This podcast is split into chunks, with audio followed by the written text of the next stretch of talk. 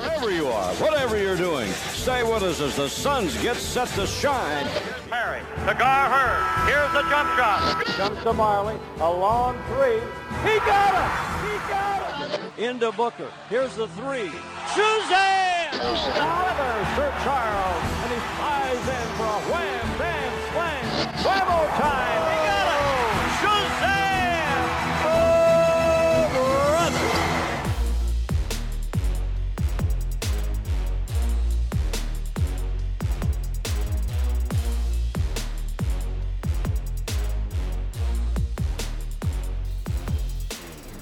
Welcome to Seven Seconds or Less, a podcast about the NBA with a Phoenix Suns focus. My name is Max McCauley, aka Podcast Boy, and I am joined, as always, by my co-host. You know him, you love him. His name is David Nash. David, how you doing? Well, plenty know me. I don't know if anyone loves me, Max, but Everyone loves you, man. I'm the only one who ever gets criticized for this podcast ever.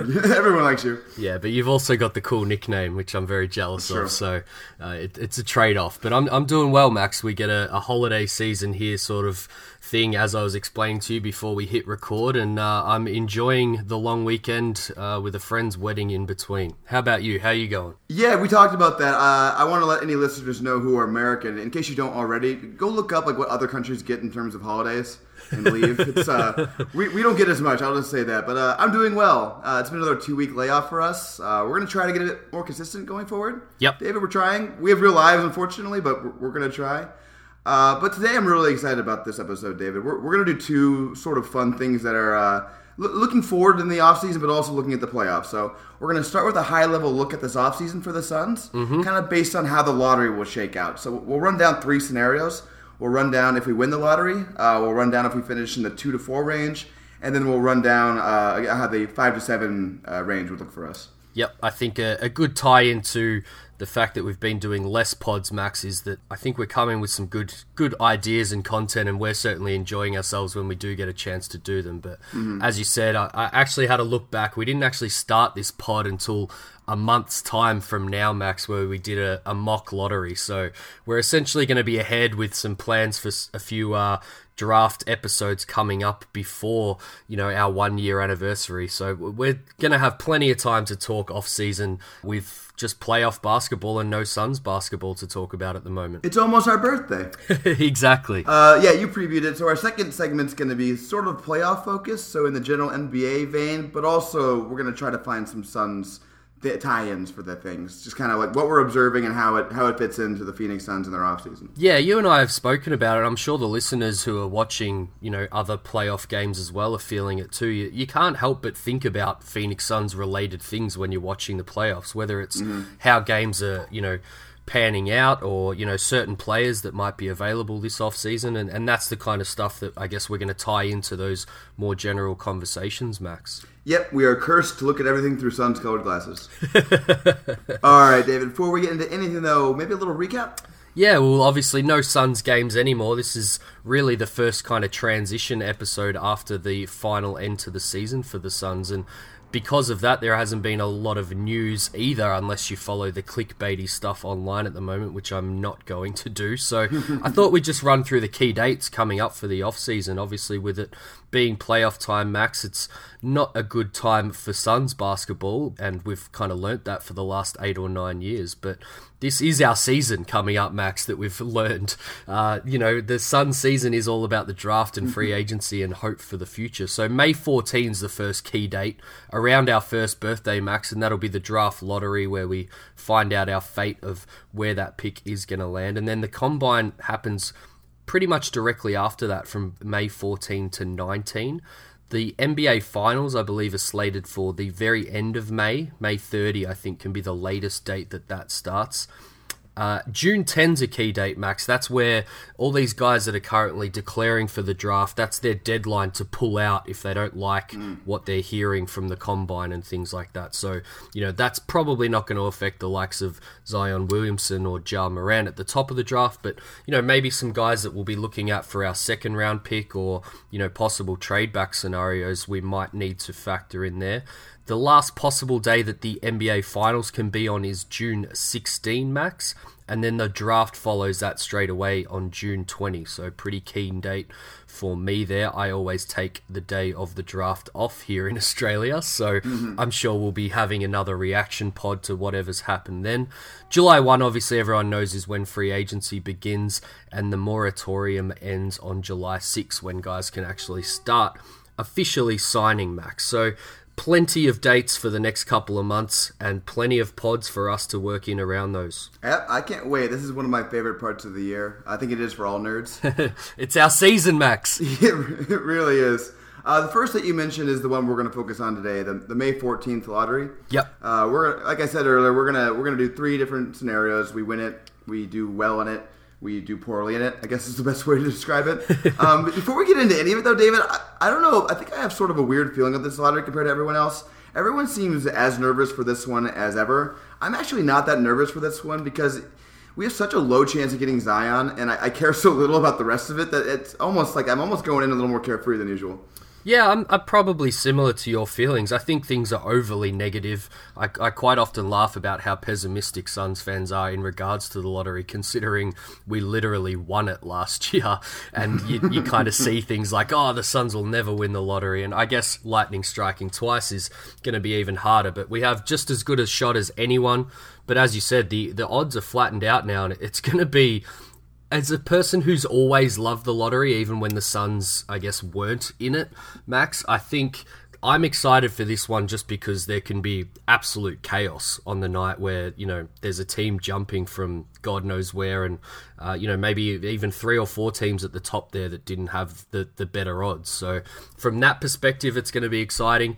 But yeah, I agree. It's kind of Zion Zion, I should say, or bust, and uh, that kind of takes the pressure off a little bit. As much as I would love to land the number one pick. Yeah, so I guess we're we're on the same page on this one. Uh, so let's start with there. Let's start with what happens if the Suns land Zion. We actually get the first pick, and before we get even into this at all, let's just get this out of the way. They're going to take Zion if they land first. Every team would take Zion. Yeah. When you have a guy like Zion in a draft, you don't look at your team needs or your team fit you take the once in a decade freak of nature. Everyone does that. Every team. The discussion's done. It really is. I, you know, I laughed at the the Ringers draft guide where they kind of you know said every team should draft Zion, yeah.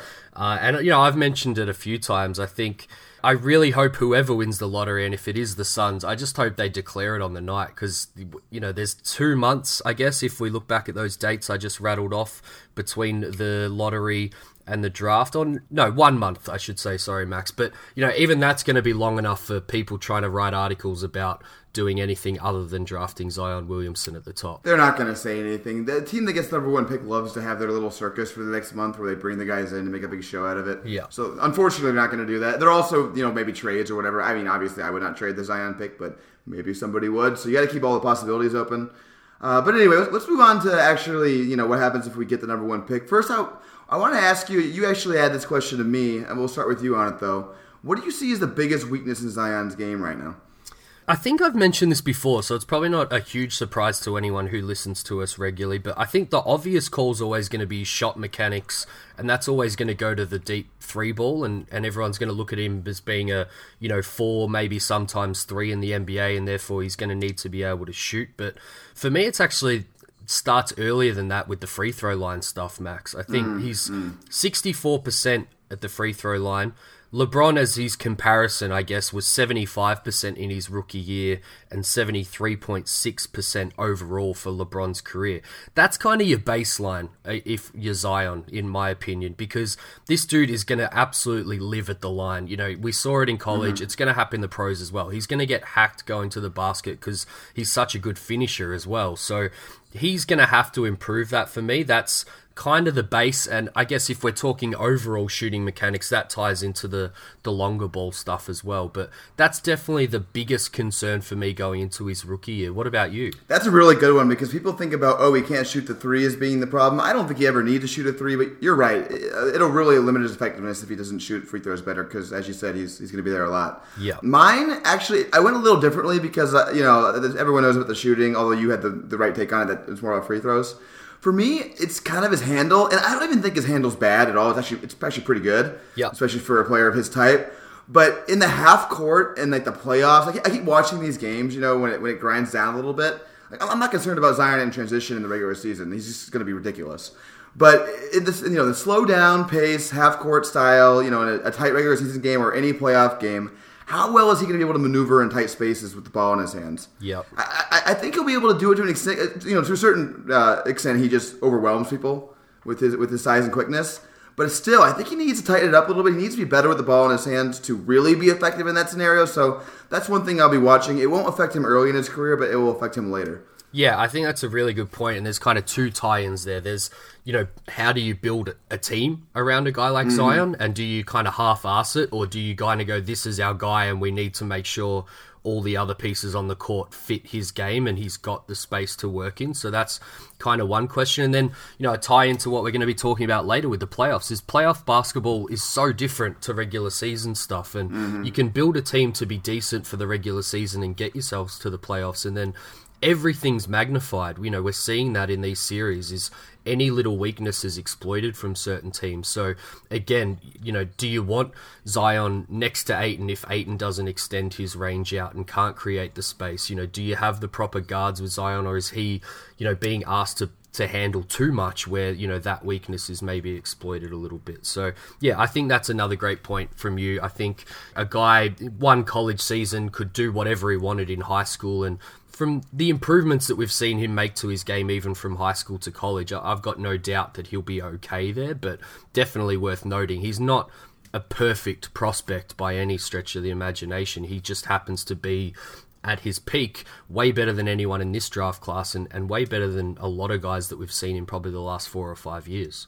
Yeah, there's no such thing as a perfect prospect. The thing with Zion is that the package of his athleticism, which is unmatched by anybody ever, except for maybe LeBron, plus his IQ, plus his motor, it's like he's a can't fail prospect, but can't fail versus perfect, that's not the same thing. Yeah, exactly. So let's get into this, David. We talked about Zion. Let's talk about how we would build around him a little bit. First, you know, you're the cap guy, so let's get into some of the cap stuff because uh, there's been this big question over whether we could keep Oubre or not.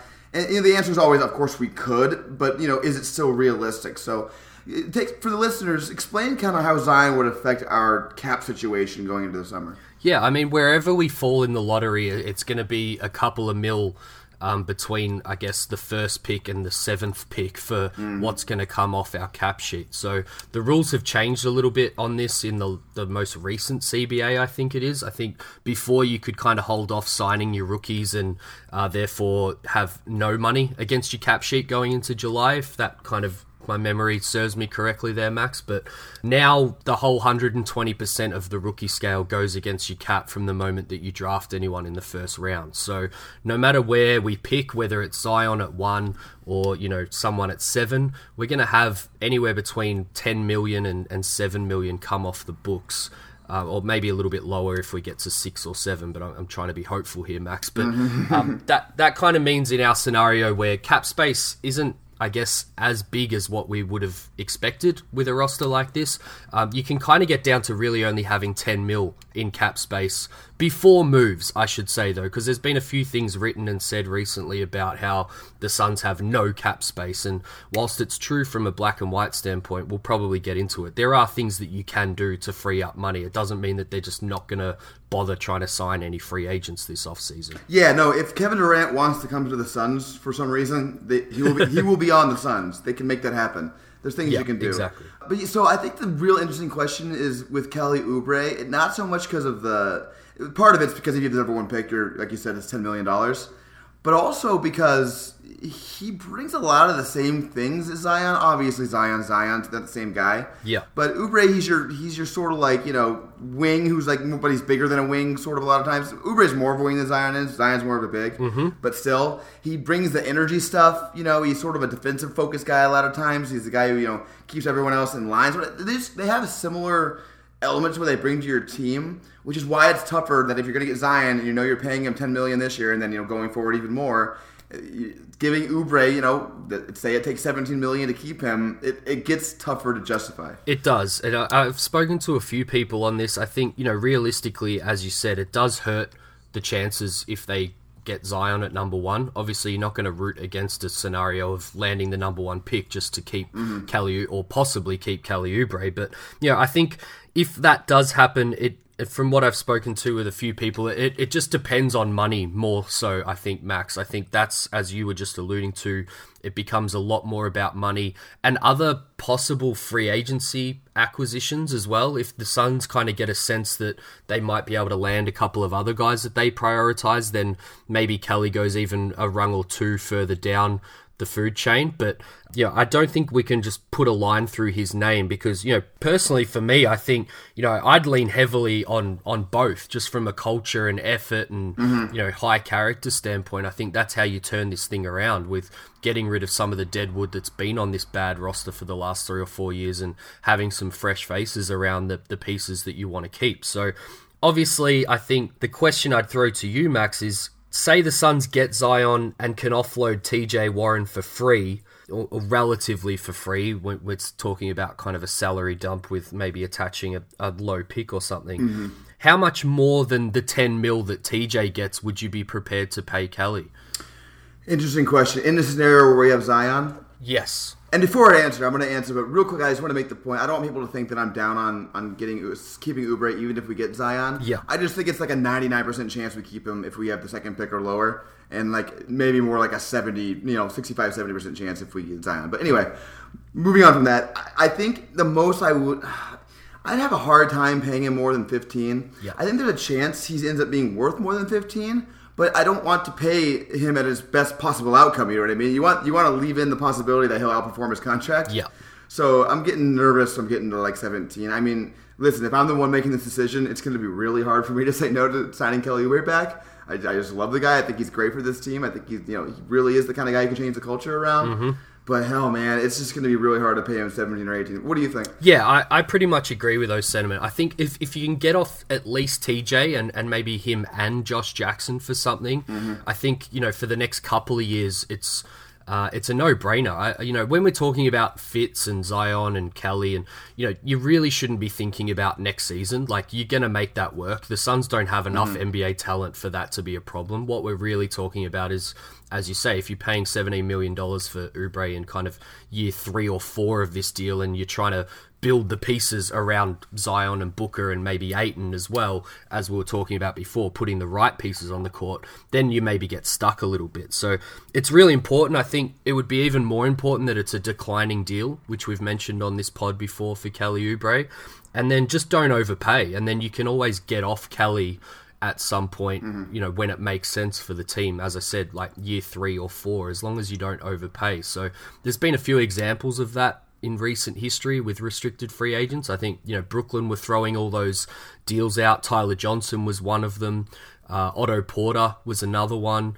Uh, Allen Crabbe, I think, was another one, and then he eventually made his way to Brooklyn anyway. So, you know, I think particularly if you're being forced to match something by another team, there's going to be a real question there of don't just match because another team's had an offer for Kelly, and it kind of makes you think that oh, we'll be able to get off on him to, to some other team in a few years if we need to, because you know, particularly in Tyler Johnson and Crabbe's scenarios, you know, they became contracts that needed to pay something to get rid of them or take another bad contract back. Whereas I guess Otto Porter still had some value, even though his contract was probably a little too large, Max. You touched on something in there that I think is really interesting. I hadn't thought about this yet if we do win Zion, really the desperation level generally for the franchise goes way down. Yes, we're not nearly as concerned about like being you know close to the playoffs next year or anything like that. Like, we have Zion Williams, and like it almost like you know gives you a few more years of leeway for the rebuild in, in a lot of ways. Yeah. So that that's an interesting point. So that that's that is key. I hadn't thought about that. But let, us move into uh, last thing I think on the we win the lottery scenario. yep. We really haven't talked yet about if we do win Zion. Uh, you know, take, let's put Oubre to the side. Let's not think about him for this question. What is your biggest goal in the offseason in terms of building the team around him? What, what are you trying to do? Uh, point guard, Max? Yeah, right, right. Yeah. All of a sudden, you've got three all NBA type talents on the roster already in Ayton, Booker, and Zion, and they're all going to be reliant on having a glue guy, I suppose. Not a glue guy in the sense of why I call Mikal Bridges glue, but a point guard who can facilitate to all of these guys. Not a rookie, not a young guy, a guy that knows that his job is to go out there every night and get these three guys the ball in their spots. Because, you know, as good as Booker's passing is. Ayton's shown, shown some flashes of passing, and, and Zion's probably going to be an above average passer for his position as well they're not point guards and they're not guys that know how to run the team and you know kind of share the load amongst this really talented team all of a sudden so that would be the thing and then you know something we're probably going to touch on later is obviously shooting as well max because that becomes a premium around these guys as well Yeah, I mean, you basically just read out my notes. Of course, this wasn't the most you know amazingly hard point to figure out in the world, and, and I, I would ex, uh, expand beyond just point guard. I mean, definitely point guard, but just guards in general too. They just need better guards. Yeah. Uh, better guards, better shooting, and better playmaking, sort of across the roster, just generally. Yeah. Uh, higher IQ players, all that. Totally agree. quick early playoff, I guess, observation here before we jump into it later. I tweeted this earlier today with Kellan Olson's poll about uh, whether you would take SGA over Bridges. Basically, was essentially the kind of crux of the poll there. But Yep. you know, if you're watching these playoffs as a Suns fan and not kind of saying, "I wish we had more than one and a half guards on the roster," then you know, I don't know what you're getting out of these playoffs as a, as a Suns fan because it's just so obvious. It's you know, guards are, are just dominating the play at the moment, and uh, you know, this is the pointy end of the season. Yep, we're going to get into that in a couple different ways because that is that's really the most glaring observation. And uh, real quick before we move on to picks two through four, I want to apologize to Kellan Olson who got mad at me for I guess he thought I screwed up his poll by retweeting it and saying that I, I like Bridges and Doncic, but You're skewing the results, Max. he got mad. All right, let's go on to picks two through four. So David, it's interesting. I think that this is this is like the mean. so of course you'd rather have a two through four pick than a, a five through seven pick. Yep. But you're also in more dangerous territory. I think if you're the two through four, you can screw up your future worse. Yep. Um, because you put a lot of stock into another not sure thing rookie, and it doesn't work out. Like you're just, just delaying the inevitable even further. It, it would not be good. But uh, all right, enough of that. David, how are things shaping up for you two through four? If the Suns land in that range, who are the guys you're looking at? Maybe start at two, and, and then I'll talk about four. I'll, I'll test your knowledge on my nicknames here, Max. Okay. Two is Jesus. Okay. Uh, I think. Oh, it, that's uh, it's RJ because of the whole like Godfather-ish thing or whatever, right? Yeah, he's God's godson, Max. Right, right, right. Three is Fyre Fest. I, I guess that's Morant. That is Jar Morant. And four is Silk, which I know you Wait, know that one. why is Morant Fyre Fest? Well, we'll probably get into it talking about Morant, but I, I'm a little worried, as a lot of people are, that he's he's all hype and, and not going to be able to produce when it comes to it. That is tough. That's that's the meanest thing you've said about anybody on this podcast. Ever. Well, the the jar also lends itself to the nickname, obviously, with Jar, Oh, yeah, jar Ja Rule being the, the head of Fyre Fest. So there's a couple of tie-ins there, but I'm not totally out on Morant by any stretch. I, I probably shouldn't be too harsh with the, the nickname there, but yeah, I, I am a little bit worried about uh, him from a you know kind of hype standpoint from the, the tournament and things like that. But yeah, I've still got Barrett at two and. Uh, Culver at four, which we skipped over very quickly there. But how does it shake out for you? so you previewed this uh, earlier on. We're gonna really dive into the draft over the next few episodes. So I, I suspect that these things may all be changing. Yeah. But at the moment, I think one thing that I'm not going to change. I'm with you on RJ. I think that RJ is pretty clearly the second best prospect in this in this class. I, I think people have gotten too down on him because he was in a. People think this is crazy when I say this. He's in a bad situation at Duke. Yep. They were they were extremely talented, but they were kind of similar to the Miami Heat of the, the first LeBron year, where a bunch of stars didn't know how to play with each other. Uh, it, it's like a good situation talent wise, but not really in terms of like how you make it work wise. Yep. They had no shooting either. Like RJ, at the end of these games in the tournament, I'm sure you watched a lot of the, the you know the Michigan State game, the the one against Tacko Fall. I can't even remember what team he's on. It was RJ having like kind of just drive it in. And there's, there's nothing else to do. And he had no space because he had no shooting. Like RJ just really didn't have a lot to do. Uh, and he still had an incredible freshman season, Yep. uh, stats wise, especially counting stats wise, but really any kind of stats wise, he was really good. Yep. Uh, and he, again, he was a young freshman. Uh, him and Zion are about the same age. They're both babies. I, I think that people were too down on him uh, because of some of the you know efficiency stuff and also some of the decision making stuff. When a lot of times I don't think he had the right decision to be made. Yeah, and that kind of ties in for me with a, a guy like Cam Reddish as well. I think you know probably the these top end guys were ones that I was already diving into. you know, before the college season started. Whereas, you know, as you said, I'm probably going to change my mind as we go along and, and talk to some people about the draft as well on some of these guys that are back from, you know, four to maybe the end of the lottery. But I would encourage anyone to go and look at what RJ Barrett did for, say, the Canadian national team against the US team, you know, with a team that was kind of built a little bit more for him where he could be the, the lead focal point because that Duke team was just a disaster from you know a fit standpoint with those top three guys and how they all kind of mm-hmm. are, are prepared to play with each other. So you know we saw some negatives and some potential problems with a guy like RJ in a, in a high volume situation and high usage. But yeah, I just, uh, you know, I'm not sure whether it's the most, I guess, prudent draft strategy here, but uh, it, it really takes me back to last year with Doncic and, and Ayton. I was really only prepared to use a number one pick on both of those guys because I really thought after watching everyone, they were the only two deserving of being chosen at number one. And mm-hmm. you know, this is kind of how I feel about the second pick here. Is I, I'm really scared of taking anyone at number two other than RJ Barrett, just from a kind of potential ceiling standpoint, Max? Yeah, I think we're both on the trade the pick uh, bandwagon if, if, possible. But uh, I'll, I'll, finish up my, my top four here. Uh, I think I'm going to have Morant at three. I, I, don't know. Again, this is one of those ones that I'm going to go back and forth on. Yep. It's really just a pure talent play. Like the dude's ridiculously talented. Yeah. I, for this for for a lot of teams, I might even have him above RJ because I think the ceiling might be higher. I think he might, might be a he could be a really crazy good player someday. Mm-hmm. I just don't think he's going to be very good at all right away and the Suns, they, they, I'm not sure they can struggle through a year with a 19 year old point guard who wears, oh, who weighs 180 pounds or whatever yeah. he weighs. Like, well, I'm not sure they can do that. Here's a question for you, Max. Let's say you know Booker keeps on on the curve that he's on, and and Ja ends up being every bit of the player that I guess people who think he should be the number one pick, you know, ends up being. But what's kind of a, a current NBA equivalent backcourt of those two? You know, we probably should touch on the fact that Morant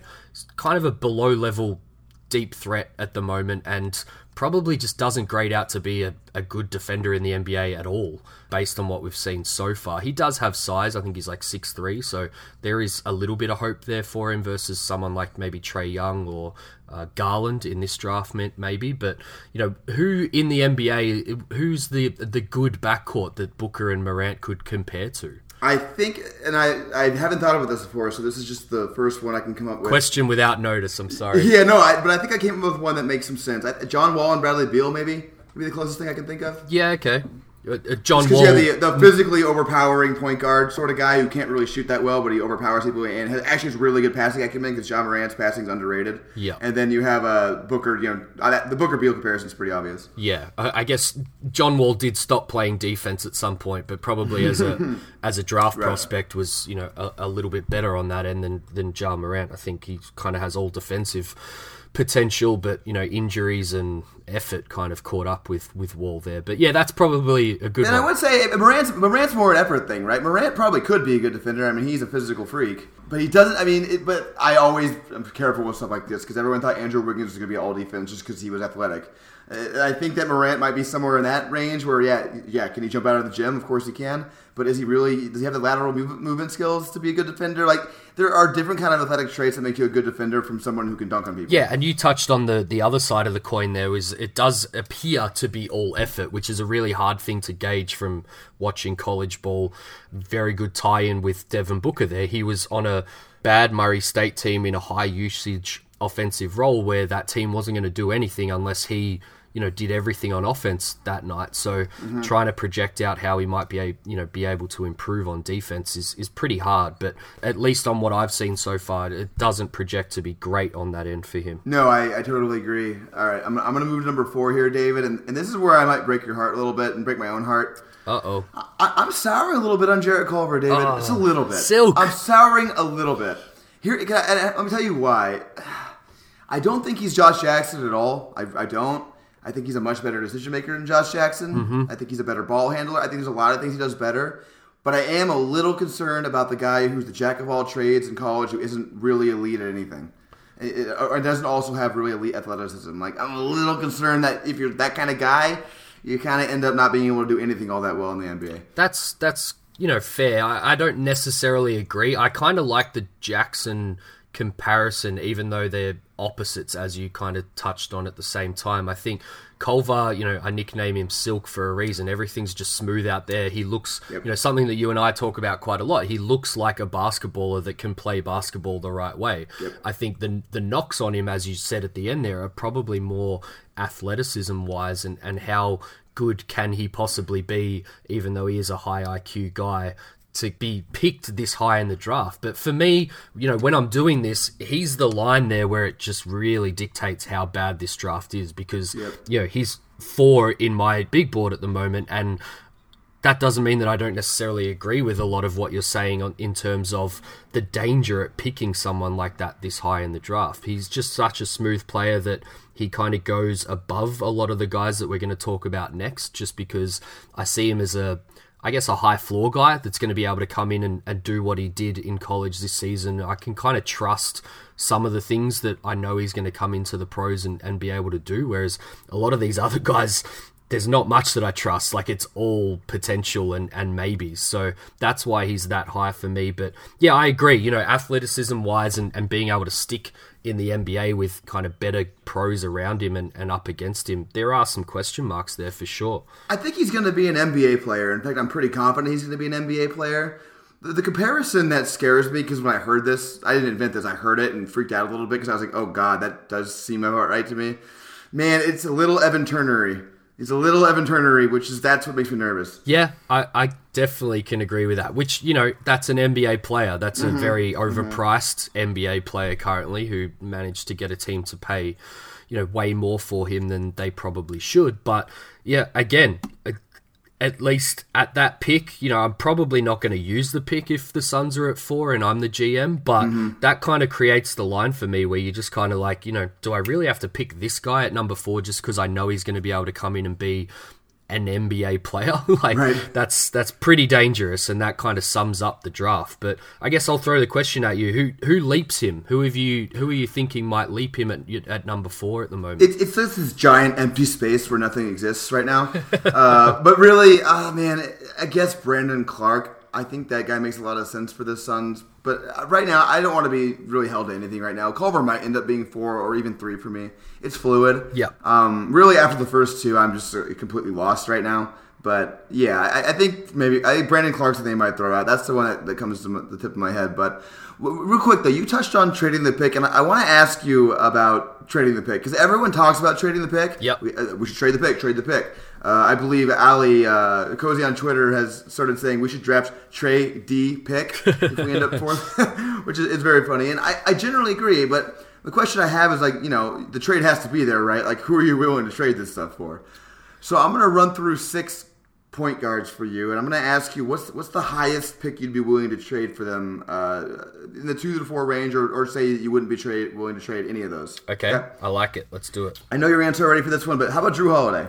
Trade the pick. And that's that's number two, the highest, right? I, I would trade two, and he, you know, I don't know the next five guys you're going to rattle off, but I would say that he's at the highest, and that's just a mix of the boxes that I like to tick next to Devin Booker, plus age, plus contract. You know, again, I'm not sure who you're going to mention, but it, it's quite often looked over. I think Jrue has two full years left on his deal, which is, you know, pretty enticing when you're trading a pick of this value. And don't spend too much time comparing these guys to each other because then you'll ruin seven seconds or less. okay. Bradley Beal, For number two, oh, I get to pick what I'm trading it for. would you basically what was what's the highest one you trade? In a push, I'd probably trade two. All right, Kyle Lowry. Ooh, I'm very sour on Kyle Lowry from a value standpoint, although I would be lying if I didn't say that the other day watching them uh, and Toronto's fan base turning on him, I kind of thought, yeah, you know, playoff Kyle Lowry is obviously a whole nother thing, but the Suns kind of need to get to the playoffs first. So,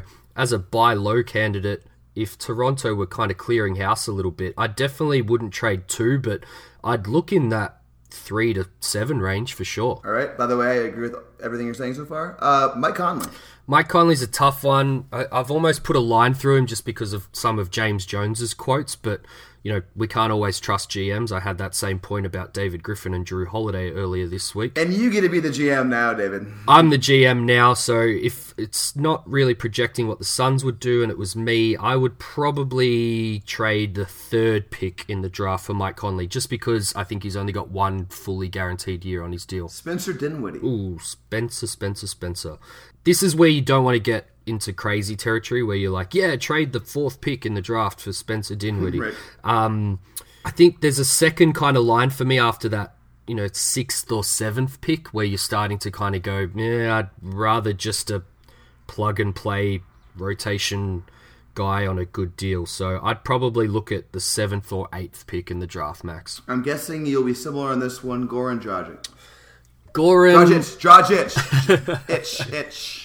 I'll edit that one out for you.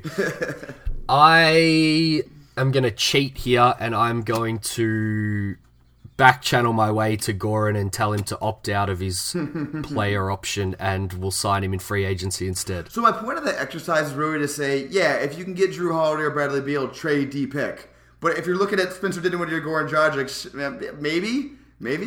it depends on what pick you got, you know? Yeah, and I still think, you know, as kind of negative as we've been, and we'll probably have some more specific pods on these guys. Guys like RJ Barrett and Ja Morant, like they have warning signs there, but you know, that's the second and third pick in the draft. Like you want a really damn good player if you're giving up, you know, four, five, six cost controlled years on guys like this if they turn out. So whilst there is some danger there, you know, you can kind of go too far the other way and, and make a, a bad trade out of, out of desperation. But something you and I have spoken quite a, bit- on privately is at some point with this core, with the pieces that you've got and that you're, you know, kind of content with, you kind of have to stop taking on young talent, Max. No, I totally agree. Uh, real quick, because we the whole point of this we're supposed to be hypothetical offseason. We haven't done that at all with picks two through four yet. Uh, I, for me, I think I built around Morant and RJ, who I think we should focus on because they're you know the ones that we'd probably pick two or three. I built around them very similarly. Um, I, th- I think they're both going to be initiators along with Booker. They're kind of I don't know if RJ's going to end up being a point guard or not, but I could see that kind of being the pseudo backcourt. I guess RJ and Booker. Yeah. Same with Morant and Booker. Obviously, would be the backcourt. For me, I, no, no matter what, I'm still looking for better guard play. So I'm looking for to upgrade, you know, the point guard position or whatever. I, I'd love to bring either one of those guys off the bench. Mm-hmm. Um, if it's Tyler, it's Tyler, but it, you'd like it to be better than Tyler. Yeah.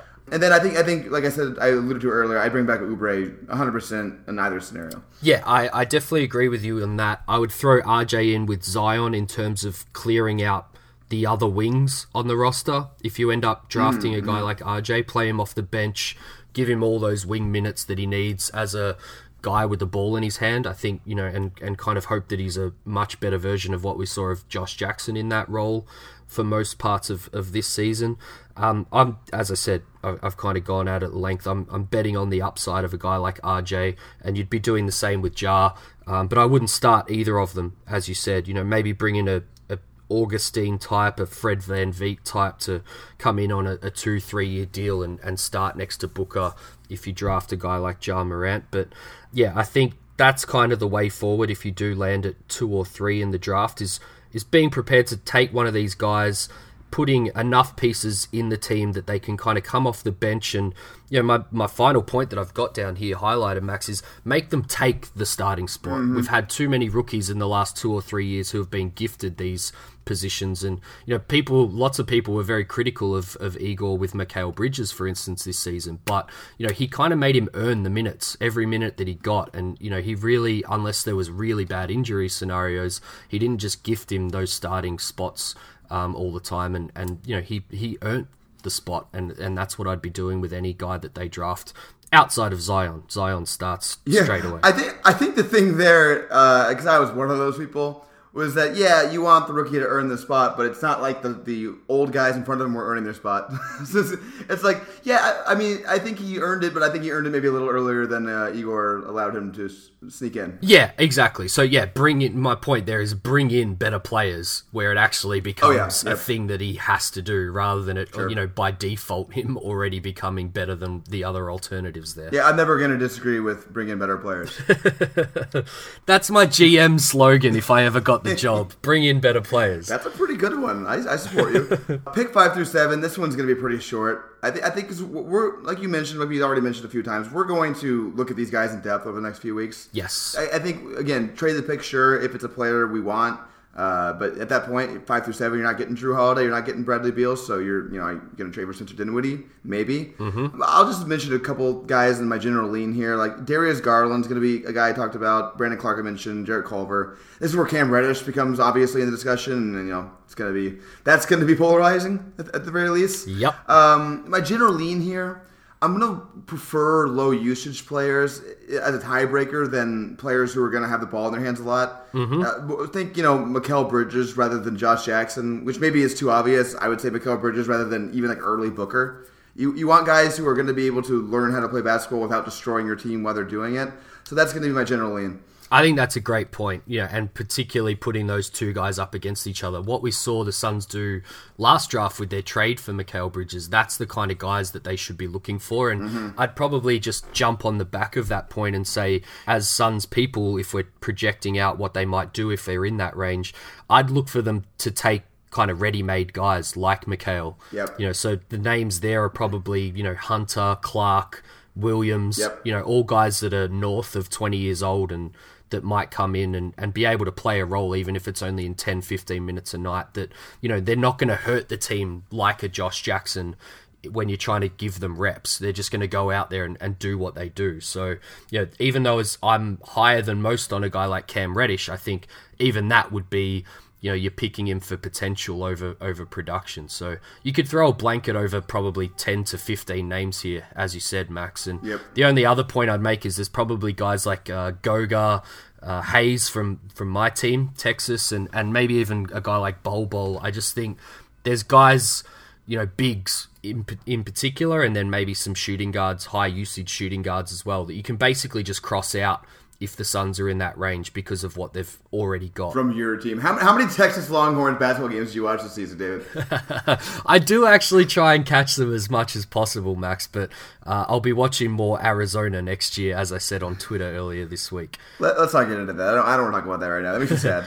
Let me throw, I, I, guess we'll end this section with a couple of questions towards you. Who do you think, and, and we are early in this scenario, we're probably a little bit behind those that follow the draft all year, but you know, as we said earlier with our key dates, we're going to have plenty of time to catch up here. But right now, who do you think you're higher than the general consensus out there that you've seen uh, with a particular prospect? Uh, good question. I think Brandon Clarke. Um, I'm going to be one of those people yelling about him. Yep. Uh, people are going to be like, "Oh, he's old." Blah blah blah. He, he's somebody who gets better every single year and is already good and will be good right away mm-hmm. next day. And I, I, just think it makes a lot of sense. Yep. And then I think I'm really going to like Darius Garland because, uh, you know, my man crush is Damian Lillard. I love guards who can shoot. Yep uh, off the dribble, and he can do that already. There's some other problems with him, but if you could shoot off the dribble, you're in my mind, you're a lot of the way there already. Yep. How about you? What about lower? Give me a lower one first, because I'm seeing some maybe trends here. I, you know, even though he kind of passes my low usage test at least early on, Cam Reddish, you know, I'm low on him. I just don't think he has the uh, attitude sort of thing that I want in the scene. I, I want guys who are going to bring themselves along, not guys who require development. Because I just, although Igor showed some some stuff there, I, I still think the Suns organization is not the best player development organization. Yep. And then I'm going to be lower. I, uh, so a guy like Kevin Porter Jr. maybe. Yep. Even though I think he's really tantalizing, I just I cannot see him working on the Suns at all early on. That is the correct answer because ask the two questions to me, Max. who do you who are you higher on for the Suns uh, in this range, David? Cam Reddish. I know you love Cam. EDM is my nickname for him, which is probably my favorite out of all of the nicknames that I've got so far. So what what does that mean? What all right, so mean? EDM is electronic dance music, obviously for those music lovers out there. Which sure. everything tells me that I should hate that genre, but every now and then there's a song that I absolutely love, and that is Cam Reddish for me. I love it. And the perfect uh, layer on top of that is EDM is Ennis Del Mar in initial format, which anyone who's seen Brokeback Mountain, there's a famous quote from that film, which I am a big fan of, and that is, I can't quit you. And that is me to Cam Reddish right now, Max. Wow. Well, you know what? My actually, my brother was saying to me earlier today. We don't disagree enough on this podcast, so I'm glad we have something to disagree on. I will say I do think that guy can. I, mean, I don't think I watch him. He definitely is going to be able to shoot. He, his shot is gorgeous. So, somebody who loves shooting, we're going to talk about shooting later. That is the one thing about him that's tantalizing. Yeah, and I'm, I'm higher on him as a defender too. So I think that's okay. why I, I still really love Cam Reddish. But yep, ask me the next question. Yeah, who are you low on? Darius Garland. I like this. We're gonna fight a little bit. We are. Why are you low on him? This is going to sound really bad off off the back of you know a, a season that Trae Young had, but uh, small, thin guards who struggle to finish around the rim and have health concerns before they're even a pro is no, no, no for me, Max. Yeah, I mean that's an obviously fair point. I, I think Darius Garland for me is gonna be one of those head versus heart guys. Yeah. I'm gonna agree in my head with everything you say negatively about him, and still gonna love him. It's not gonna matter. Yeah. He- Same with you and uh, Cam. Yeah, he's gonna be he's gonna be your Ennis Del Mar for sure. exactly. All right, we'll move on to the playoff stuff in a second here, but first, David, will you take us through? Did you know? I can, Max. So, unfortunately, some somber news last week with Phoenix head coach John MacLeod passing away aged 81. So, did you know MacLeod was the longest tenured coach of the Suns and the winningness coached too, with an overall record of 579 and 543 max. He coached Phoenix from 73 all the way to my birth year 1987, including nine playoff runs and the Suns' first of only two finals appearances in 1976. MacLeod was by far the Suns' most successful coach. That his stats are silly when it comes to games coached, wins, playoff appearances, and playoff wins as well. As previously mentioned, his 14 seasons with the Suns, or 1,122 games, are the most by any coach. MacLeod accounts for 27.1% of total Suns games coach max. That's only 0.5 of a percent off Jimmer Fredette's field goal percentage this season, max of 27.6%. He also coached 579 wins compared to 1,607 from 18 other coaches of the Suns. Again, roughly a 26 to 27% of the total amount and more wins than Richaun Holmes had points this season, Max, who had 572 for those playing along. MacLeod also coached 81 playoff games for the Suns, the same number of years he lived. He owns 39 of the Suns' 133 playoff wins, the same number as years Jamal Crawford has currently lived, Max. but, Max, I haven't thrown a test your way yet, so now seems the perfect time. John MacLeod is one of 15 Suns in the Ring of Honor. I'm going to put you on the spot here. How many of the other 14 in the ring can you name? Oh God, uh, Walter Davis, One, Paul Westphal. two, Uh, what's the obvious ones? Nash, three, uh, Kevin Johnson, four, Charles Barkley, five, Dan Majerle, six, Dick Van Arsdale, seven, Connie Hawkins. eight. Um, does Marion get in yet? No. That's embarrassing. They need to put him in. Yep. Um, shoot, I, I'm probably missing some obvious ones, but I'm, I'm gonna leave it there because that was long enough. That was long enough, and you did pretty well. Probably better than I would off the top of my head for sure. So, to end, Max, we're going to call this exercise Six Degrees of John MacLeod to show just how much his fingerprints are all over this franchise. So, there are four non playing members of the Suns Ring of Honor, plus MacLeod. They are, of course, Jerry Colangelo, Cotton Fitzsimmons, Al McCoy, and Joe Proski.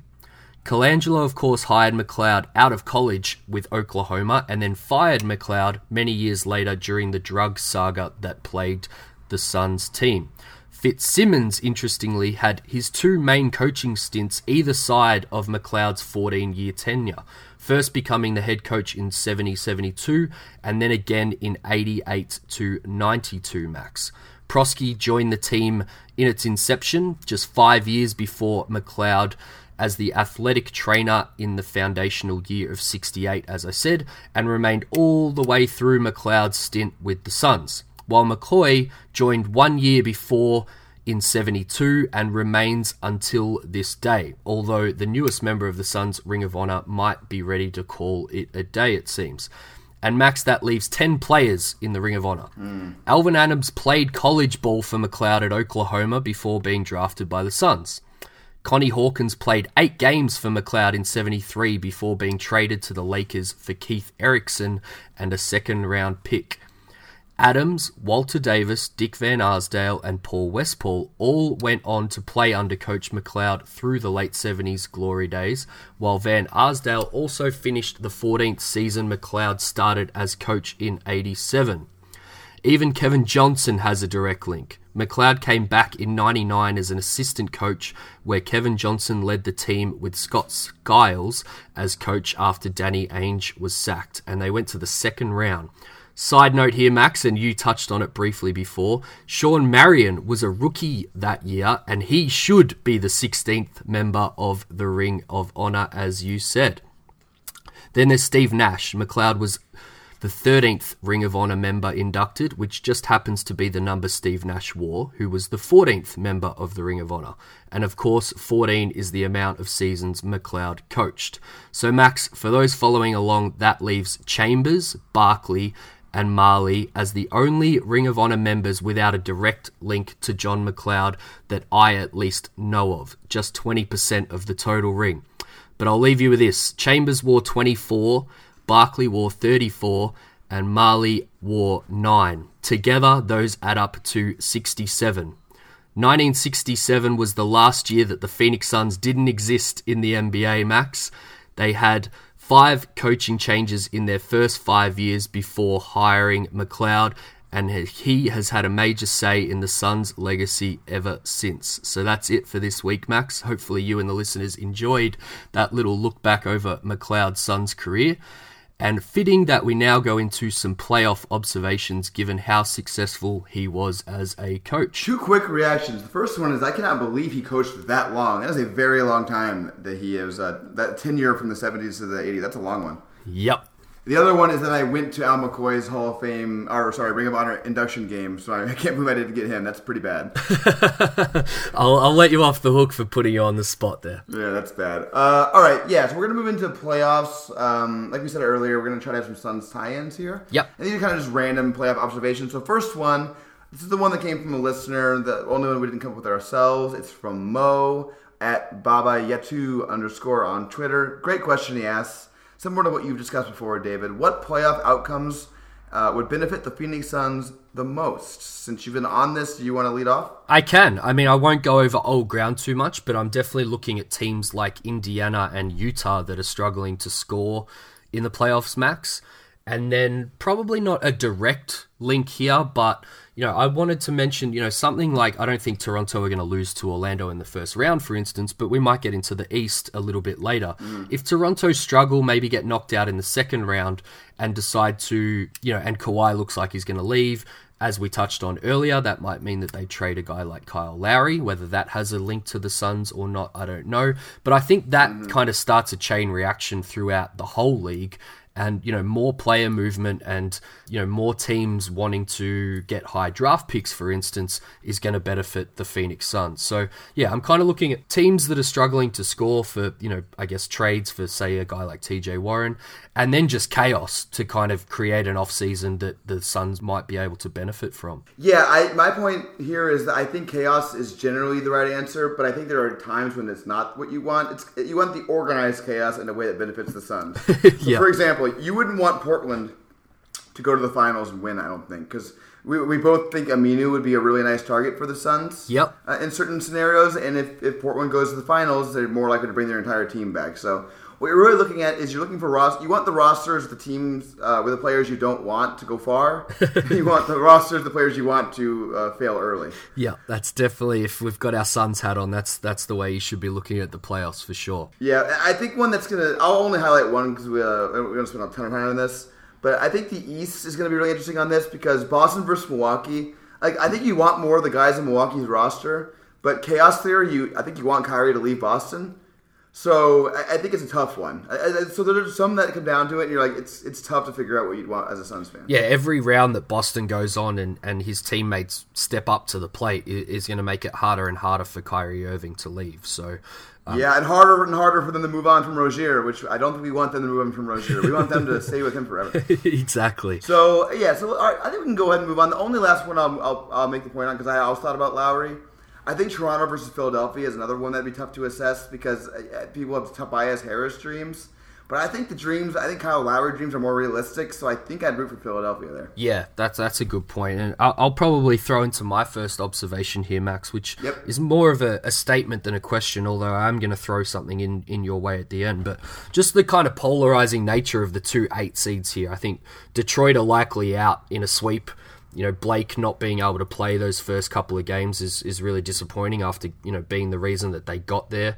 And then, you know, the Clippers are, you know, after losing today, are, probably likely to to go out in kind of the best 4-1 defeat that we've seen yeah, in the definitely. playoffs in, in some time and it kind of those two stories are so different you know this is projecting forward a little bit maybe next season maybe the season after but you know it just goes to show the Suns building the right way and sneaking into the playoffs I think you know if you could do it like the Clippers with you know some good players playing above themselves uh, some rookies playing you know rotation minutes or young guys at least. You know Shamet, uh, SGA.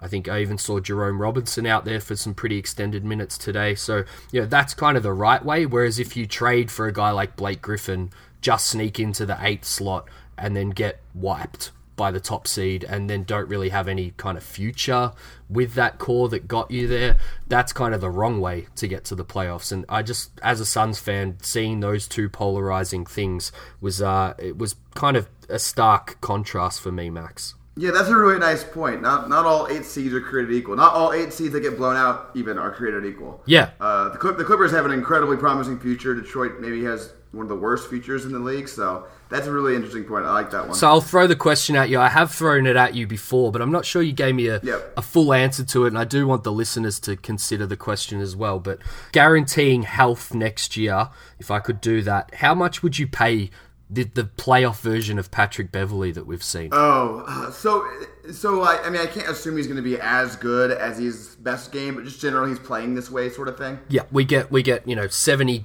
70 starting games at that intensity next year for the Suns. man, that's worth so much. I mean, I, uh, I mean, I'm going to sound nuts here. I, you know, 13, 14 million dollars a year. I, I don't think it's nuts at all because the the point for me is like outside of some of those max free agents, mm-hmm. if it was a guy that you could guarantee this production and and and complete health out of, which obviously you can never do, but it, I don't think there's any better signing for the Phoenix Suns in the offseason just from all the things that he brings and intangible things that we've harped on quite a lot that the Suns really need with this young core. 100%. You're not paying for his production statistically, you're paying for the fact that every other player in your roster is going to be better on a night to night basis. exactly. Uh, that's yeah. kind of hard to value that, uh, other than say a lot. All right, let's move on to the next point. Then this is another one that's just kind of like an obvious point, sort of, but I think that the playoffs just making it glaring. You have to be able to shoot in the NBA these days, David. the bottom seven playoff teams in three point percentage so far Orlando, Indiana, Brooklyn, Detroit, Philadelphia, OKC, and Utah with 25.5% from three. Uh, I think that's that's a little telling, right? Those teams are all kind of struggling a little bit. Some of them are already eliminated. yep, a, a, game I was watching earlier today, even though they eventually lost, you know, even seeing a guy like Landry Shamet be able to hit a couple of threes in a short space of time while, you know, Kevin Durant was going up the other end and basically hitting everything that he was throwing up there is that's how you get blown out very quickly. If you can't make shots in the playoffs, you know you, you end up with an insurmountable lead. You know, I guess 31 points wasn't enough for the Clippers the other night, but you know I just think you you need guys that can make shots. Uh, watching the game down the stretch, the Utah um, Houston game, you know they were Utah just couldn't make shots, and yep. and that kind of allowed Houston to get back in the game when you know a game that they really shouldn't have been anywhere near to start. a start. Three with. for so, twenty Harden game. yeah, exactly. So even though he tried to deny that he had no idea that it, you know he was 0 for 15 to start the yeah, game. bullshit. I, I you maybe didn't know exactly that was 15, but you know you didn't make a shot yet, James. yeah, exactly. So yeah, I think a great point by you and, and a great tie into the Suns again. That's what we have to prioritize when it comes to you know drafting guys, which I think we saw the last regime maybe think about with a guy like Mikal Bridges, low usage, should be a good shooter in the NBA, mm-hmm. and then any free agent acquisition. I just think can basically put a lot unless it's like a end of the bench minimum big to be your kind of third big or something. I just think just draw a line through any guy that can't shoot because the Suns are already depleted of, of that skill on the roster, and everyone. Well, David, I'm going to call you on this a little bit because I know that you're a big fan of the Suns getting Ricky Rubio. And I had that thought in my head when I was watching that game. I was like, man, do we really want this guy? yep. And that, uh, you know, again, a guy like Derrick Favors ties into this point as I well. I have him written down too. yep, I think it ties into this point where you know Utah are a great regular season team, Max. It just this gets magnified in the playoffs, and I think a mistake we've made, uh, I've definitely made in the past, and the fan base has made, and the front office has even made in the past too, is thinking in absolutes and, and going for that best case scenario all the time, and therefore ending up with nothing. Mm-hmm. I've definitely cooled on a guy like Ricky Rubio because I think this season compared to last, I don't know the stats off the top of my head, but I think he was a more confident shooter at least last season, and um, it kind of helped the balance with a guy like Donovan Mitchell, who I guess is quite similar in some ways to Devin Booker, but mm, I don't like that. I, I, I mean from a high usage shoe, right, shooting guard standpoint. But you know, I've definitely cooled on Rubio, but at the right price, I, I wouldn't kind of turn my nose up at him because of some of the other things that he does. And the Suns need to build what might be a playoff team before they think about you know what might lose a first round matchup or something like that. Yeah, my point is not so much that they shouldn't uh, sign Ricky Rubio. It's more that I think when we're, we're comparing pro and cons on guys, maybe instead of having shooting be you know one con as compared to the rest of the pros and cons, maybe we should put that like a con times five. Like that should be like the biggest thing that we're looking at first, and then does the rest of everything else justify that one gaping hole that's more important than anything else, sort of thing. Yeah, I always talk about those boxes with Devin Booker. You know, mm-hmm. kind of secondary playmaking, shooting, you know, off the ball shooting, and and defense. And you know, I've probably always put shooting in the third tier of those three things. But I think the leap that we saw from Devin as a playmaker, and then I guess always needing to prioritize defense maybe first, unless the offense is amazing, which it wouldn't be in the case of Ricky Rubio. Um, yeah, I think maybe shooting needs to come up a rung there, and the playmaking part of it can be a little less featured, which I guess is something that I learnt this season and, and I guess the the want of a guy like Ricky Rubio who can come in and is already familiar with Igor, you know, maybe doesn't need to be as prioritized as I was doing earlier in the season, Max. Yeah, I agree. I, I think I think what this is is like I think when we evaluate free agents, I think the first question every single time my brain is going to be, can he shoot?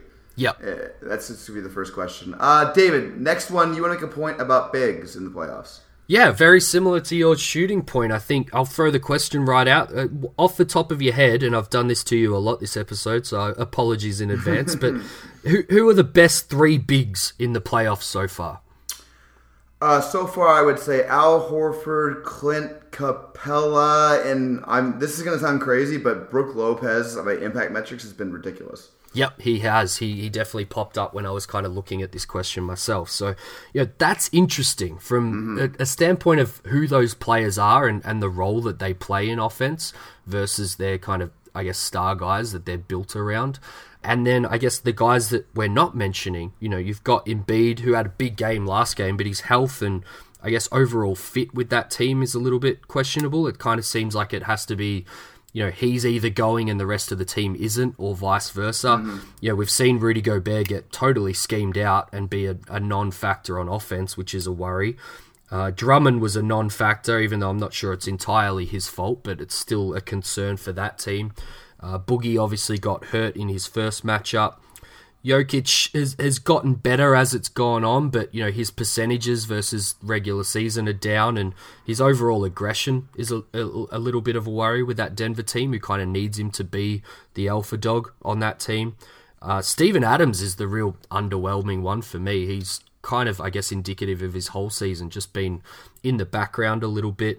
Uh, Vucevic is shooting 38% in the playoffs, Max. I think there's a game going on at the moment. Maybe he's proven me wrong in that one, but uh, he's been pretty much a disaster in that series for the Magic so far. And Turner and Sabonis are just a kind of big fat no in that series against yep. the Celtics. They kind of killed them in that series, getting swept. So I guess tying in Ayton, I suppose, to this discussion, I think it says a lot about what he needs to improve on uh, when the Suns are a playoff team, hopefully, because the bigs in these in these playoffs, at least that we've seen so far, have not been the traditional guys that you would think that were kind of putting teams on their back. They've been more those kind of complementary pieces that are coming to the fore around those stars. Yeah, bigs are more and more becoming more of a, as you said, complementary, a facilitator kind of piece yep. on an offense and on a team. Uh, defensively, obviously, they're still very important. The the ability to they're important in a certain way, right? Because as we said, Gobert's getting schemed out of things, kind of on both sides of the floor a lot of the time. And he still is a, a good protector. Uh, uh, you know, someone's driving straight at him. Yeah. But uh, man, Houston's like it's the worst matchup for him because they really exploit the fact that that dude just can't get out and guard guys on the perimeter at all. Really. Exactly, and I, I was really critical of Igor not playing that Utah type defense to help DeAndre out as a defender and just Yeah. make things more simple for him. But we're seeing it in these playoffs. Like, what would that have done for DeAndre Ayton's progression? You know, going forward two or three years max, if that just means that then the playoffs come and he has no fucking idea how to guard out on the perimeter, Yep. then you know you haven't done him a favor at all. So again, Igor's taken a hit there to you know probably his own coaching prowess as well by just putting DeAndre out there, and and we kind of saw some good results. It wasn't all great; it was very mixed. But you know that's one reason why Ayton might be able to fare better in the playoffs than some of these guys because he is going to be able to get out there and you know be more of a factor on offense than a guy like Rudy Gobert as well, Max. I've long said that DeAndre Ayton's the most important skill to me, and the the thing I liked about him most as a prospect is his uh, lateral movement ability on defense. Yeah. the fact that he really can just be more of a big wing defender than he is a traditional big defender. Uh, I think that's key with him, and I think it's key to get somebody next to him who's going to be like a weak side shot blocker guy, which is why I love the Zion fit. People think Zion don't work. I don't get it. Uh, but let's move on, David. Um, let's move into. I have a couple random Eastern Conference, Western Conference playoffs things for you. Let's do it. We'll start with the Eastern Conference. I, I think the most fascinating question all season on this has been and remains what's going to happen with the four giants Milwaukee, Toronto, Philadelphia, and Boston. Mm-hmm. Uh, we've talked about this before, but you know, now we've seen them in the playoffs. Things have changed a little bit. I want you to rank them. Uh, start with four out of the one, the one that you trust the most to make it out of the, the conference. Uh, start from least trustworthy to most trustworthy for you. Okay, there's probably two that are flipped here in my ranking. So I think I was a little wrong on Toronto, hmm. who I would put at number four out of this little group. Yeah, I, I'm guessing that the group here is Milwaukee, Boston. Yeah, yeah. Toronto Sorry, sorry if I didn't make that clear, but yes, that is the group. They were the, the top four finishers in the conference. So, yep, that is very clear to me at least, and I'm sure it was clear to everyone listening along as well. So, yeah, Toronto looks shaky. I think, you know, we've seen playoff Lowry. Kawhi even had a, a pretty bad game. I think I've always been too high on Kawhi just flicking the switch come playoff time. I think probably something to learn there. Um, that you know, other than a guy like Andre Iguodala, I think regular season form generally depicts what's going to happen in the playoffs for most of these guys from a kind of output standpoint. So, you know, I'm a little worried about him, and you know, obviously Pascal Siakam has probably been their best player, which as great of a story that is. I don't think you can be overly confident going into a conference finals or a finals with you know him being the best player on your team when you've got guys like Kyle Lowry and, and Kawhi there as well. So I'd rank them four max. I'd put Philly three. Looks like things are coming together for them, but you know Embiid's health is a concern. Brooklyn kind of taking them all the way in most of these games is a bit of a concern. And you know, even though I've loved the way that Ben Simmons has played, uh, it just kind of seems to be a different guy each game all the time, which is great from a, I guess, variability standpoint. But you know, when you want to just be counting on um, what you can believe in going forward, I, I'm a little bit worried about Philadelphia. Boston, I was wrong. I think I was wrong on Boston, Max. I think I was too tough on them. Um, it's a shame that in both conferences we're probably going to get Milwaukee, Boston, and uh, Golden State, Houston in the in the second round instead of the the two finals matchups there, Max. But um, I think I saw you earlier today note that Boston could be a little bit of a scary proposition for the Bucks, but I've still got the Bucks number one. I think every you know they've been very limited question marks to what they've done so far, even though Detroit was the the opponent. So that's how I'd rank them, Max. I'm not sure if you would be any different. Pretty close. My only difference is I have Philadelphia four, Toronto three. Okay. Um, but uh, yeah, I, I think the real story of this so far is that Boston's sort of flexing. Um, they have Kyrie Irving. I, I think we all kind of overlooked that a little bit. Kyrie Irving is in the Eastern Conference by far the greatest, the best, like you know, end of game closer. Yeah. on any of these teams, it's not even close. So in close games, you have to give every single lean to Boston every single time. I, I mean, Giannis is obviously Giannis. He's going to be the best player. But you know, with three minutes left, if, if you shade him out, you know, you, you make sure you have uh, multiple of those Boston wings, not letting him really penetrate. Yeah. It- it's going to be tough at, at times. I, I just don't think anybody can ever stop Kyrie ever. So, so they're going to get better shots. It's going to be really interesting to see. But generally, I agree with you. I still have Milwaukee one. I think they're going to win the conference, but The- Boston's right there. the start of that series, which I guess is what you were alluding to earlier today on Mm. Twitter, is going to be so crucial. You could I think kind of Boston's going to win game one, David. yeah, and that's going to you know potentially start the the chain reaction of things maybe falling apart a little bit and guys trying to do too much rather than you know relying on you know this is from a Milwaukee standpoint relying on what they've done all season. So that's going to be fascinating to watch and. Uh, I guess we're just getting the better matchups a, a little earlier in the playoffs. It really makes it reminds me of those Sun Spurs series so much. Yeah. in a lot of ways. I I just think the Boston obviously playing the Spurs and Milwaukee playing the Suns. Just the overwhelming talent, but just they're just going to get beat because of you know just the little things. The the better the better coach slightly. Bud, Bud's good, but I think Stevens is still a little better. Yeah. Uh, you just have the, the better defenders. You have that one guy like Tony Parker, Kyrie. You just can't stop. It's going to Yeah. be really. It's going to be a fun series. It really is, yeah. And I'm looking forward to, I guess, the trade off being those both matchups in, in both conferences probably being um, just one series earlier than we would have wanted. So here's my question for you in the West. This is going to be shorter. I think the fact that Golden State and Houston are playing each other in the second round, it's just fascinating, obviously. Yep. It throws everything around. So I, I want to ask you this. Who are you most confident in the entire conference about they're going to make the Western Conference Finals? Which team are you picking? I'll ask you that first, then I'm going to ask you a subsequent question. if it's kind of, if it's a Golden State versus the field type question, I, I'd probably still go in Golden State. Obviously, the Okay. the openness of the other side of the bracket, so to speak, is the the interesting thing. But you know, you look at the teams in in that little pool of of teams and.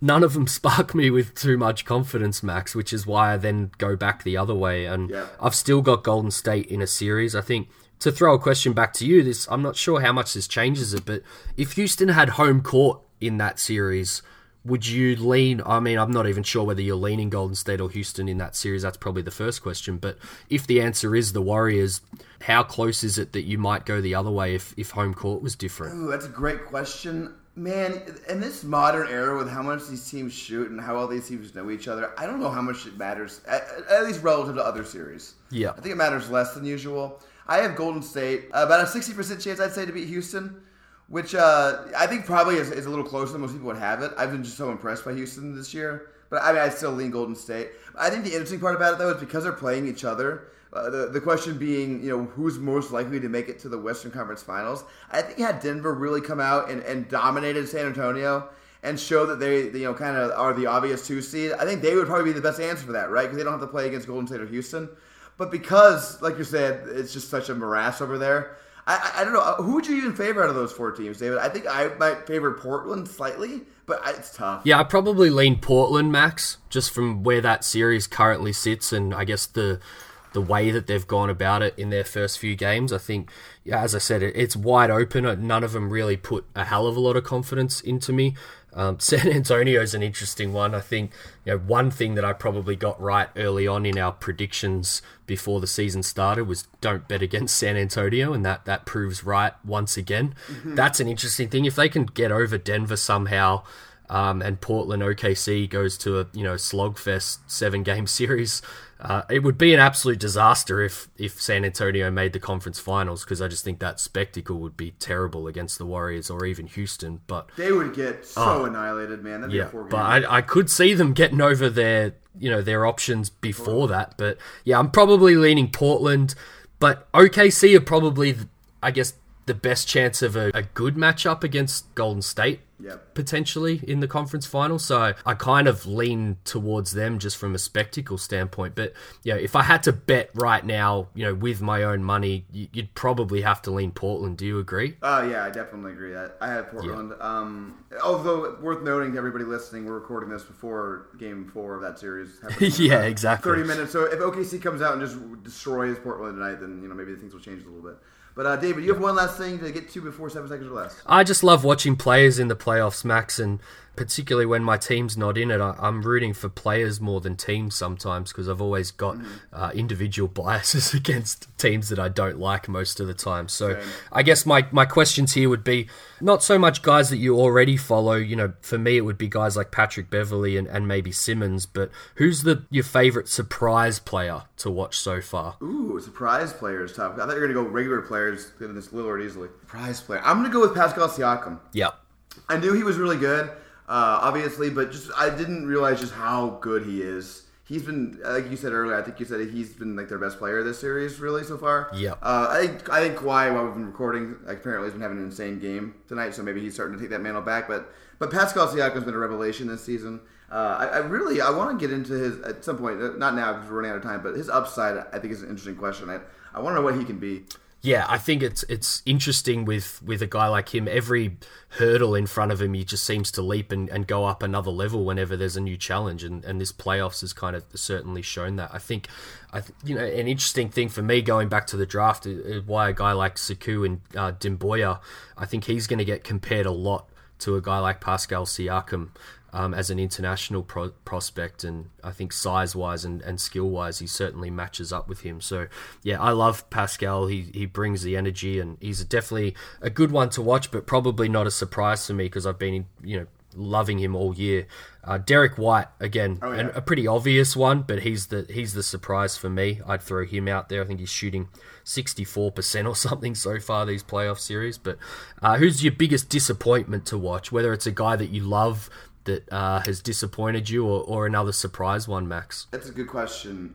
So actually, I have a lot of Schadenfreude on this, so it doesn't disappoint me at all. It, it makes it actually pleases me. Yep. But uh, I, I, I am even I, as a Donovan Mitchell sort of you know skeptic, have been surprised at just how bad he's been. Yeah. he has been terrible, David. Like just really bad in every facet of the game. He turns the ball over too much.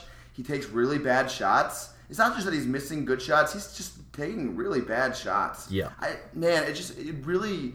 I, it, listen, he's a second year player. I'm not saying this is you know where he's doomed to be forever, but the fact that he's never been an efficient scorer for any long stretch, and he looks like this for the second straight playoffs because people thought he was good in the last playoffs. Guess what? He actually really wasn't that good. Yeah. Uh, mm, man, I don't know. I'd be a little bit worried about him if I were a uh, Utah. fan. Yeah, it's kind of alternate points here for me on him, and, and both tying into Booker. Is I'm definitely taking note of this performance for when Booker finally makes the playoffs and has one bad game, and um, what might be all over the, the Twitter timeline after that with some overreactions because Mitchell seems to get a, a pretty easy ride with some of these things, whether it's to do with his age or you know some false reasonings with you know the team built around him and stuff, which I just think is ridiculous. But uh, the other thing for me is I like to give him a, a little bit of uh, leeway, particularly be, because of his age and particularly because of things that we've argued for, from Devin Booker's standpoint. In terms of, uh, I do think that the team around him, from an offensive standpoint, is not exactly built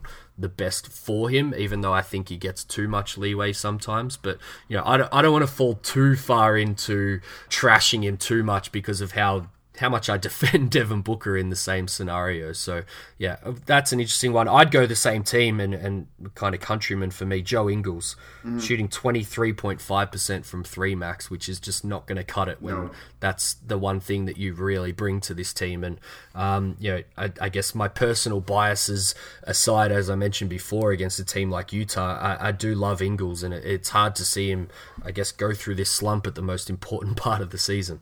yeah, it is tough. Uh, all right, David, ready for seven seconds or less? Yep, your time to throw some questions my way, Max. Yep, gonna skip the rules. Everyone knows the rules by now. These are pretty easy ones, David. Uh, I'm just gonna ask you uh, either ors on players for the Suns free agency, mm-hmm. somewhat to illustrate what we've been talking about all episode long. So not gonna be you know rocket science here, but I want to illustrate some points here. So number one, would you rather have Nikola Mirotic or Derrick Favors in free agency? This one's really tough. If you if we're not talking about money and stuff, I'd I'd go Mirotic, but I do think uh, I'm not going to get into it in depth here. But there is a case for Derrick Favors on this team next year, Max. There's a case. I agree. For me, shooting. What's the first question? Shooting. Nikola Mirotic. Then. Yep. That's, that's what I do. Yep. Uh, Kyle Lowry or Mike Conley? Ooh. Again, putting everything like cost and things out the window. Can we go and look at who shot better this season, Max, to answer that first question? I'd probably my my gut says Kyle Lowry. I think Kyle Lowry's contract situation is better. It's Yep. a one year for sure, so I think that's probably why. But I think Mike Conley's probably a slightly better player, slightly worse contract. Yep. This one, I know your answer on this, and I have the opposite answer. So I'm really asking you this as a preview of a debate. I think we're probably gonna end up having some point. Mm-hmm. Uh, Jrue Holiday or Bradley Beal?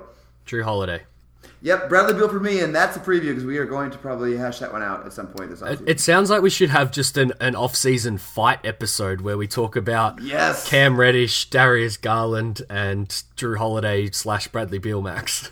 Yeah, once we settle these things out and we know where we are in these things, we should just have that episode at some point. That'd be fun. yeah, I like it. All right, that's it for us. Please, everyone, rate, review, and subscribe. We really appreciate it. David, any new reviews?